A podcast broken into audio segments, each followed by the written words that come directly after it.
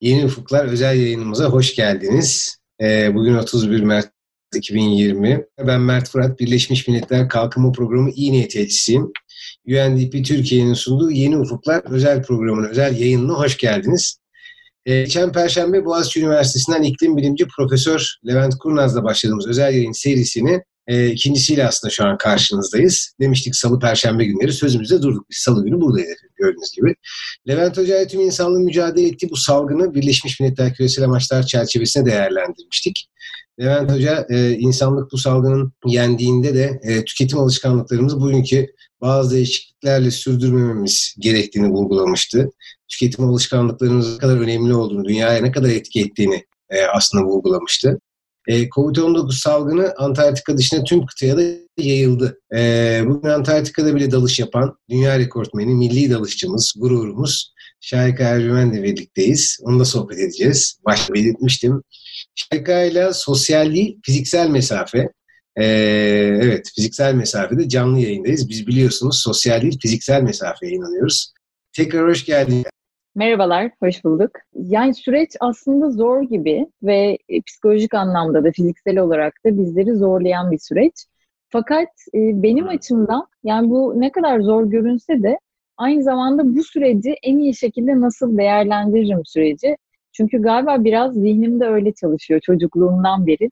İşte astım olarak e, doğduğumda astımım vardı, evden çıkamıyordum böyle yıllarca yani hastaneden çıkamadığımız ve benim hiç evden çıkamadığım, hastane ev arasında mektup dokuduğum e, bir süreçti. Çok meşakkatliydi. O yüzden ya biraz buna alışkınım ve e, elimden gelenin o kısacık şartta en iyisini yapmaya programlıyım. Dolayısıyla da böyle bir eve kapanma süreci olunca hani evde ne yapabilirim? Daha önce çünkü birçoğumuz aslında yakınıyorduk. Evde kalamıyoruz, vaktimiz yok, çok yoğunuz diye. O yüzden o yoğun olmadığımız şimdi artık evden işlerimizi yürüttüğümüz zamanlarda bunu nasıl verimli kullanırım? Biraz ona dönüp bakmaya başladım. Kendi açımdan verimli geçirdiğim bir süreç. Bir böyle benim bir çocukluk hayalim vardı. Hep işte Yunusları, deniz kızlarını falan hayal ederdim. Ve onunla ilgili e, bir çocuk kitabı yazmıştım. Onun son böyle düzenlemeleri var. Evde bu kitap işleriyle ilgileniyorum. Çocuklara su iyi anlatabilmek ve sevdirebilmek için. Ee, evden yapılabilecek çok fazla şey var tabii. Hepimizin böyle bir arka plana attığı, boş bir vaktinde değerlendiririm dediği. Bunları yapıyorum. Sağlıklı beslenip egzersizlerime devam etmeye çalışıyorum. Hafta sonu böyle güzel de bir sualtı dalış antrenmanı e, paylaşmıştım. e, derinlik çok yeterli evet. değildi galiba. Nerede evet, evet imkanlar dahilinde. E, evde kaldığımız için küvette antrenman küvette ya aslında evet. işin tabii esprisi e, fakat şöyle bir gerçek var. İnsan istedikten sonra her yeri çalışma alanına dönüştürebiliyor. Ya evin içinde yapabileceğim o kadar çok egzersiz keşfettim ki ben bile daha önce o kadar mecbur kalıp yapmamışım bir sporcu olarak. Ama insan istedikten sonra minicik bir odanın içinde bile orayı dünyası haline getirebilir ve her şeyi yapabilir. O içimizdeki istek motivasyon kaybolmasın yeter ki. Onu yapmaya çalıştım hafta sonu. Küvet benim için böyle 110 metreye dalan biri olarak gayet yeterli geldi. Şahane. Şu anda sadece e, bir ayda hava kirliliğinin azaldığını, e, uzun zaman sonra temiz kanallar, böyle kanallarda balıklar olduğunu izliyoruz. Hepimizden farklı suyun altında da e, bir hayatım var. Suyun altında bir hayatın olduğunun e, farkındalığı sende çok yüksek ve onlar da en az e, suyun üstündekiler kadar değerli ve takip edebildiğin e, bir şey. E, Türkiye'de ve dünyada yüzlerce değişik yerde dalış yaptın. Birebir gördüm. Bazılarını bizlerle de paylaştın hatta. E, Türkiye'deki dalışlarda gördüğün değişim nasıl peki? Türkiye'de de dünyada da ilk dalış yıllarıma göre aslında çok büyük bir balıklarda azalma gözlemliyorum. Özellikle Türkiye'de birçok tür kaybolurken e, ve nesli tehlike altında olan türler çoğalmaya başlarken istilacı türlerin göçlerine de şahitlik ediyoruz bu son yıllarda. Bu da tabii küresel ısınmayla birlikte o sıcak tropik sulardan ülkemize de kayan istilacı türler. Ee, bunun dışında tüm dünyada aslında dünyanın en büyük resifleri, mercanların olduğu Avustralya'daki Great Barrier Reef'teki beyazlaşma. Yani o mercanların rengarenk ve birçok canlıya yaşam alanı olan yerin artık böyle ağarmaya başlaması, ölmesi ve beyazlaşması. Bu aslında tüm dünyanın akciğerleri e, olan bir yerden bahsediyoruz. Ve e, ben şuna çok inanıyorum. Yani okullarda bu bilgilerin öğretilmesi gerekli. Ben de bu spora başladıktan sonra öğrendim. Şu an solduğumuz havanın %50'sinden fazlasını denizler filtreliyor. Ormanlar bundan daha azını temizliyor. Bunu da yapanlar e, deniz yüzeyinde bulunan fitoplanktonlar yani bitkisel mikroorganizmalar diyebiliriz. Ve denizel kirlilikten dolayı bu mikroorganizmalar o gereken filtrasyonu yapamıyor. E, dolayısıyla biz soluyacak havamız bile bence yıllar içinde kalmayacak. Ama e, şu an tüm atmosferi etkileyen, hepimizi etkileyen çok kötü bir süreçteydik. Belki bu denize olan atıkların biraz azalmasıyla, işte insanların karbon ayak izinin biraz azalmasıyla şu an en azından bu biraz önce bahsettiğim iyileşmeler gözlemlenmeye başladı hem de bu kadar kısa sürede. O yüzden buradaki en büyük etken tabii insan faktörü. Bunu görüyorsak, bu kadar hızlı görebiliyorsak e, artık daha net eylemlere başlamamız gerektiğini düşünüyorum. Evet, Levent Hoca e, bir önceki programımızda aslında tam da bundan bahsetmişti. Hani bu buzun erimesi ve onun e, ozon tabakasına ver, dünyaya verdiği zarar, aslında küresel ısınmayı ne kadar tetiklediğiyle ilgili göndermeler yaptı. Şimdi sen de bir başka taraftan bakış açısıyla tekrar konuyu oraya bağladın. Yani iklimin büyük bir mesaj, büyük bir efekt olduğunu e, maalesef çok acı derslerle, çok acı deneyimlerle görüyoruz. E, biz şimdi canlı yayını takip ediyorum burada. Bize soru da sorabilirler. Bu arada böyle bir imkanları da var. E, ama önce ben soracağım tabii ki. e, şöyle, iklim değişikliğinin tetiklediği yani tam da bu demin konuştuğumuz aslında Kuzey Kutup bölgesindeki buzulların erimesi sonucu hani e, bu yeni virüslerden, bakterilerden de bahsediyoruz aslında. Onların ortaya çıktığına dair son yıllarda çok sayıda bilimsel makale var. COVID-19'un da bunu e, diyebilecek nokta değiliz aslında tam anlamıyla ama hani e, tam nedeni bu diyemeyiz belki ama e, ama sen Antarktika'da geçen sene dalış yapan isim olarak neler yaşadın yani gözlemledin daha doğrusu o bölgeden neler öğrendin? Şimdi e, aslında bilim insanları tabii kanıta dayalı konuşuyorlar ve e, böyle bir eğitim alınıyor. Yani ben de bir diyetisyen olarak bize hep şunu ye şunu yeme demeyiz, mucize besin yoktur. Hep makaleye göre, kanıtlara göre konuşuruz. Fakat şöyle bir gerçek var. Hiçbir şeyin sorumlusu tek başına bir şey olmuyor. Hepsi ekosistem içinde bir dengede. Yani Levent hocamız çok doğru bir şey söylüyor. Fakat e, bir bakıma da eminim e, hem fikirdir benimle. Bunlar hep bizim dünyaya yaptığımız kabaca kötülükler diyebileceğim e, hareketlerin, eylemlerin eserleri. Yani örneğin su içmek çok faydalı bir şey. Hepimizin önerdiği bir şey. Ama bir insan günde 8 e, litre, 10 litre su içerse elektrolit dengesini bozup ölebilir. Su kötü mü? Hayır değil ama öldürebilir. O yüzden e, bu denge içinde yaptığımız hareketlerin dünyayı nasıl etkilediği çok çok önemli. Ben şu an böyle bir kanıt zaten yani e, Covid ile ilgili bir çalışmanın yapılması vesaire daha aşısı bulunmadı. Ama eminim bizim yaptığımız bu zararların da çok büyük etkisi olduğunu düşünüyorum. Ee, yani dünyanın dengesini insanlar olarak çok bozduğumuzu düşünüyorum.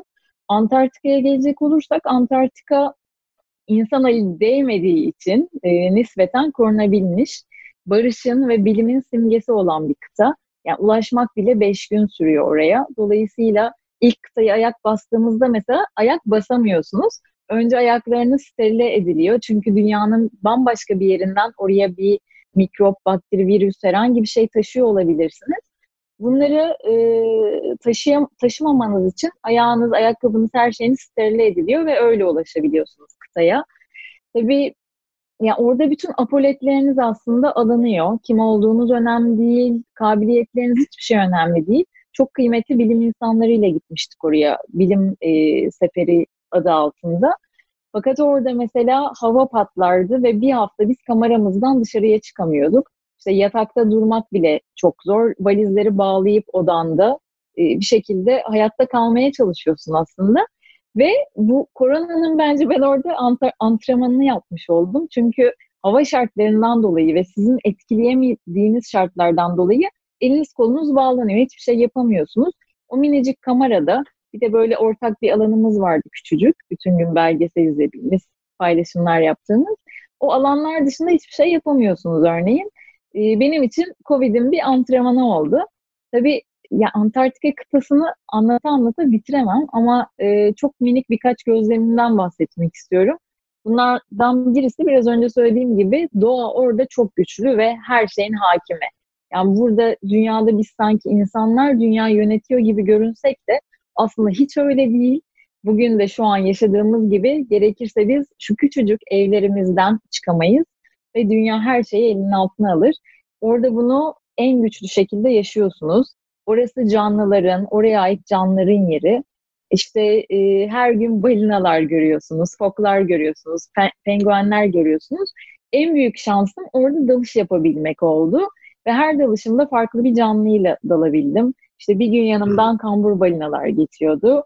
Onları görüntüleme şanslarımız da oldu tabii. İşte buzdağlarının altına dalmak çok enteresan bir deneyim. Yani e, artık o zaman, mekan, bütün kavramlar yok oluyor. Buzun altında ışığın yansımasından dolayı nerede olduğunuzu bile anlamıyorsunuz. Su eksi 2 derece, hava eksi 20 ama hissedilen eksi 40 falan. Çünkü çok enteresan bir rüzgar var. Hipotermiye çok girdim. Yani elimi, ağzımı, yüzümü hiçbir yerimi hissedemedim. Kısmi bir felç geçirdim.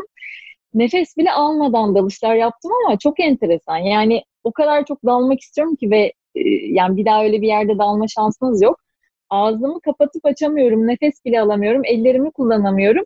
Böyle donmuş bir heykel gibi batıp çıkmaya çalışıyorum. Bir 5-10 metre dalıyorum, biraz işte yüzüyorum falan filan, buz dağlarını görüyorum, oradan çıkıyorum. Çok zor bir deneyimdi tabii ama e, hiçbir şekilde paha biçilmez. Bir de biz bu yaptığımız dalışla orada dalan, serbest dalış yapan ilk Türk kadını olduk. E, bu da benim için yani çok önemli ve gurur vericiydi. O yüzden unutulmaz bir deneyim. Ama insan eli değmemiş bir kıtanın ne kadar e, özel ve kendi kendine dengesini devam ettirebildiğini gözlemlediğim bir yerdi. Evet şahane. Gerçekten e, bu deneyimler, bunları paylaşmam bizimle de çok değerli. Bununla da ilgili çok fazla sorular geliyor tabii tahmin edersin ki. Aslında Marmara'da dalış yapıp deniz altını göstermiştim bir kere. E, evet. Maalesef denizlerimiz, denizlerimiz çok kirli. E, siz de algıçlarla bunu temizlemeye çalışıyorsunuz. Yani ne kadar faydalı olabiliyor bu, bu noktada tabii onu da bilmiyorum ama e, böyle gelen sorulardan da bir tanesi bu tabii. Hı hı. E, yani buzullar yine hani tam Antarktika bir şekilde kendini e, var etmenin ya da sert mesajlar vermenin yolunu bulabiliyor. Ama hani Marmara'da durum nasıl? Hı hı. E, bu geçtiğimiz Haziran ayında hatta 10-11 Haziran'daydı sıfır atık mavi günü ilan edildi ve o günün açılışında aslında Marmara'da ben bir dalış yapmıştım bu projenin elçisi olarak. Çok enteresan yani o kadar akıntılı bir bölgede bile biz denizin altından hiç akla gelmeyecek. Yani ben artık plastik şişe ve cam şişeden bahsetmiyorum bile. Onu zaten yani sürekli görüyoruz artık. Fakat e, mesela mangal, direksiyon, koltuk, e, sandalye, bir sürü ayakkabı, aklınıza gel- gelemeyecek ya gelebilecek demeyeceğim gelemeyecek şeyler. Yani bir direksiyonun orada işi ne? Hiç, hiçbir anlam yükleyemediğim şeyler çıkarttık suyun altından. Bununla minik bir sergi yaptık. Tabii kimse inanmadı ya bunlar suyun altından mı çıktı falan dediler. Ama e, çok şaşırtıcı şeyler çıkardık. Fakat bu tabii sürpriz değil. Çünkü o verilere bakarsak her yıl 8 milyon ton çöp denizlere karışıyor. Ve bu da aslında her bir dakikada bir çöp kamyonunun denize boşaltılması demek. Ee, yani ben, benim bunu böyle kalbim, yüreğim kaldırmıyor bunları söylerken ama berbat. Dünyada 60 milyon ton plastik üretimi var ve bunun sadece işte yani plastik atık olarak 27 milyon ton var. Birçoğu geri dönüşüm bile yapılmıyor. Ee, biz burada çok yani çok ciddi bir tüketim içindeyiz. Üretim var ama tüketim de var. Ya bunların önüne bir şekilde geçmemiz lazım. Bu Marmara'yı ve dünyadaki birçok denizi artık e, yaşayabilmek için. Marmara Denizi'nde balık görmek çok zor. E, şu an yediğimiz besinlerin birçoğuna plastik karışmış durumda. Hatta en çok deniz canlılarına tabii. Yani insanlar şey gibi düşünüyor olabilir veya e, birçoğumuz denizleri yıllarca hep bir çöplüğümüz olarak düşündük. oraya bir şey attığımızda sanki o kayboluyor. Evimizde duracağını, caddelerde duracağını denize atalım gitsin diye düşündük. Çöplüğümüz haline geldikçe bu yaşadığımız sorunlar gelip dolaşıp bizi buluyor. Yediğimiz balıklarla birlikte, evet. soluduğumuz havayla birlikte balı, balın içine bile plastik karışmış durumda. İçtiğimiz suya bile yani mesela haftada bir herkes bir kredi kartı büyüklüğünde plastik yiyormuş. Tabii. Yapılan araştırmalara göre. Çok acayip Antarktik... değil mi? Yani izleyicilerden sürekli böyle sorular geliyor.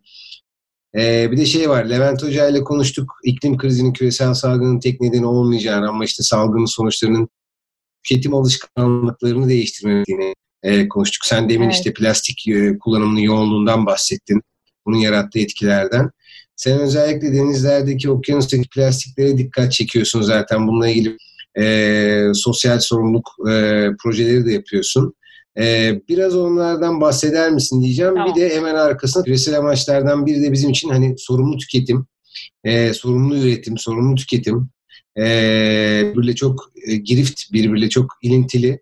E, Birçok kişiden COVID-19 sonrası e, en ufak bir şey ziyan etmediklerini duyuyoruz evin içinde. Evet. E, yani sıfır atığın önemini aslında bir yandan da salgından önceki mesele hani sporcular olarak bunu mesele eden, bunu sahiplenen sporcular olarak sen e, ne öneriyorsun?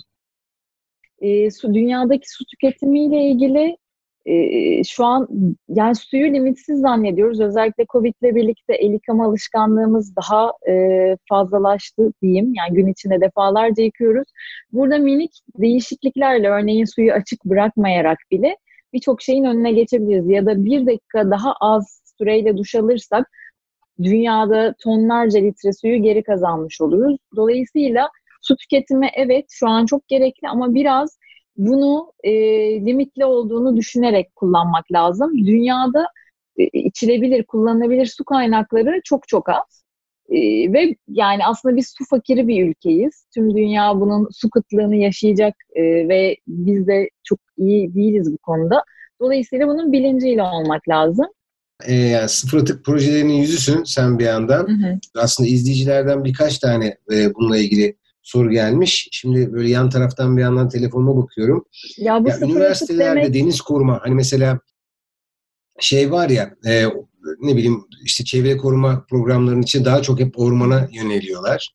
E, üniversitelerde. Peki yani üniversiteler aynı zamanda böyle hani e, deniz koruma gibi bir bölüm olmamalı mı? Hani te, denizin nasıl temiz tutulacağı, deniz kaynaklarından nasıl yararlanılacağı, aslında onların sonsuz kaynaklar olmadığı.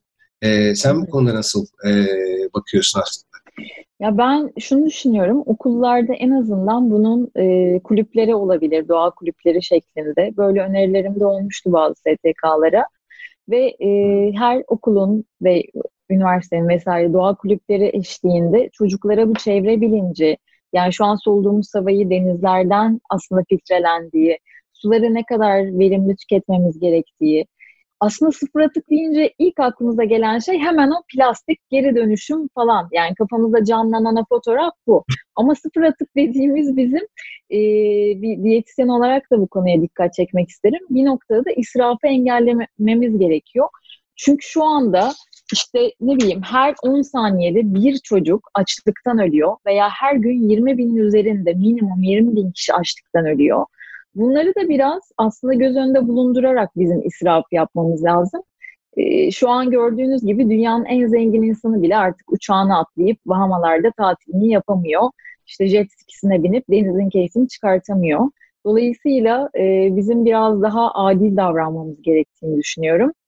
E, geri dönüşüm konusunda üzerimize düşen çok çok büyük yükler var. Bu sadece bireysel e, hareketler değil de artık yerel, ulusal, e, bölgesel yönetimler de bunun içinde olmalı. Akademik e, akademiklerin de bu işin içinde olması lazım ve en önemlisi tabii sivil toplum örgütlerinin, kuruluşlarında bu projeleri böyle hepsinin kolektif bir şekilde ilerletmesi gerektiğini düşünüyorum. Ama her şey bireyde başlıyor tabii.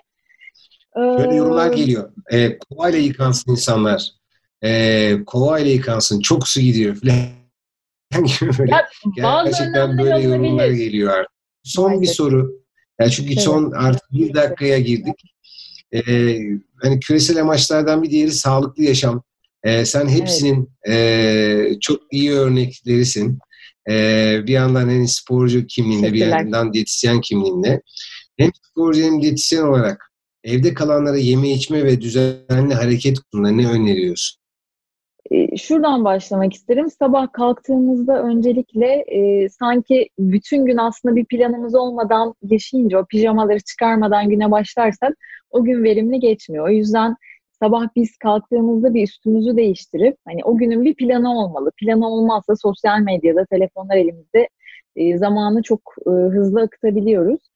E, bence ilk yarım saat, 10 dakika ile yarım saat arası telefonumuzla ilgilenmeden biraz kendimizle kalmak bugünlerde çok çok kıymetli. Nefesimize odaklanabilmek, işte gün içinde yapacaklarımızı belki düşünmek, kısa bir nefes meditasyon çalışması olabilir. Sağlıklı beslenmek çok çok çok önemli. Bunun tek sebebi evde hareketsiz kalmamız değil ki harekete de değineceğim ama e, bağışıklık sistemimiz için bizim yediğimiz besinler, örneğin işte yoğurt gibi, e, zencefil gibi e, bazı baharatları karıştırarak balla tüketilebilir. Mesela ben e, böyle bir dönemde soğan, sarımsak, yoğurt, yani bizim vücudumuzu dinç tutabilecek e, ağır olmayan besinler çok çok önemli kaba taslak bahsetmek gerekirse. E, hareket çok çok kıymetli. Kendi vücut ağırlığımızla yapabileceğimiz birçok egzersiz var. İnternetten araştırabilirler. Ama bunu böyle gelişi güzel çünkü ben evde gözlemliyorum. Anneme falan da yaptırmaya çalışıyorum. Onlar böyle bir 3-5 dakika yapıyorlar sonra bir mutfağa gidiyor, bir ara veriyor. Böyle değil kendimize ayırdığımız bir en az 20 dakika ile bir saat arasında bir zaman belirleyip o zaman da sadece buna odaklanmak ve spor kıyafetlerle bunu yapmak çok önemli. Bu bizim bağışıklık sistemimizi kuvvetlendirecek, serotonin salgılanmasını arttıracak. Ve bir de hiç değinilmeyen konu e, bizim bir sirkadyen ritmimiz var. Bütün bağışıklık sistemimizi de etkileyen bir ritim. O yüzden gece çok geç saatlere kadar oturmadan e, melatonin hormonunun salgılanabilmesi için 11-12 gibi en geç yatıp sabah da e, çok geç olmayan bir saatte kalkmak önemli. Bu bizim bağışıklık sistemimizi kuvvetlendirecek bir e, konu. Yani kendimiz de yenilememiz, kendi kaynaklarımızı, vücudumuzdaki kaynaklarımızı da en iyi şekilde kullanmamız diyorsunuz değil mi hocam? Aynen öyle. Aynen. Evet. Tamam çok teşekkür ediyoruz. Yani seninle sohbete doyum olmuyor. Bir sürü sorumuz kaldı yan tarafta. Ee, böyle çok e, yönlü birisi olduğun için cevaplar da öyle çok yönlü oluyor normal olarak. Biraz uzattık Ama, e, yani. Bugünlük olsun sorun değil.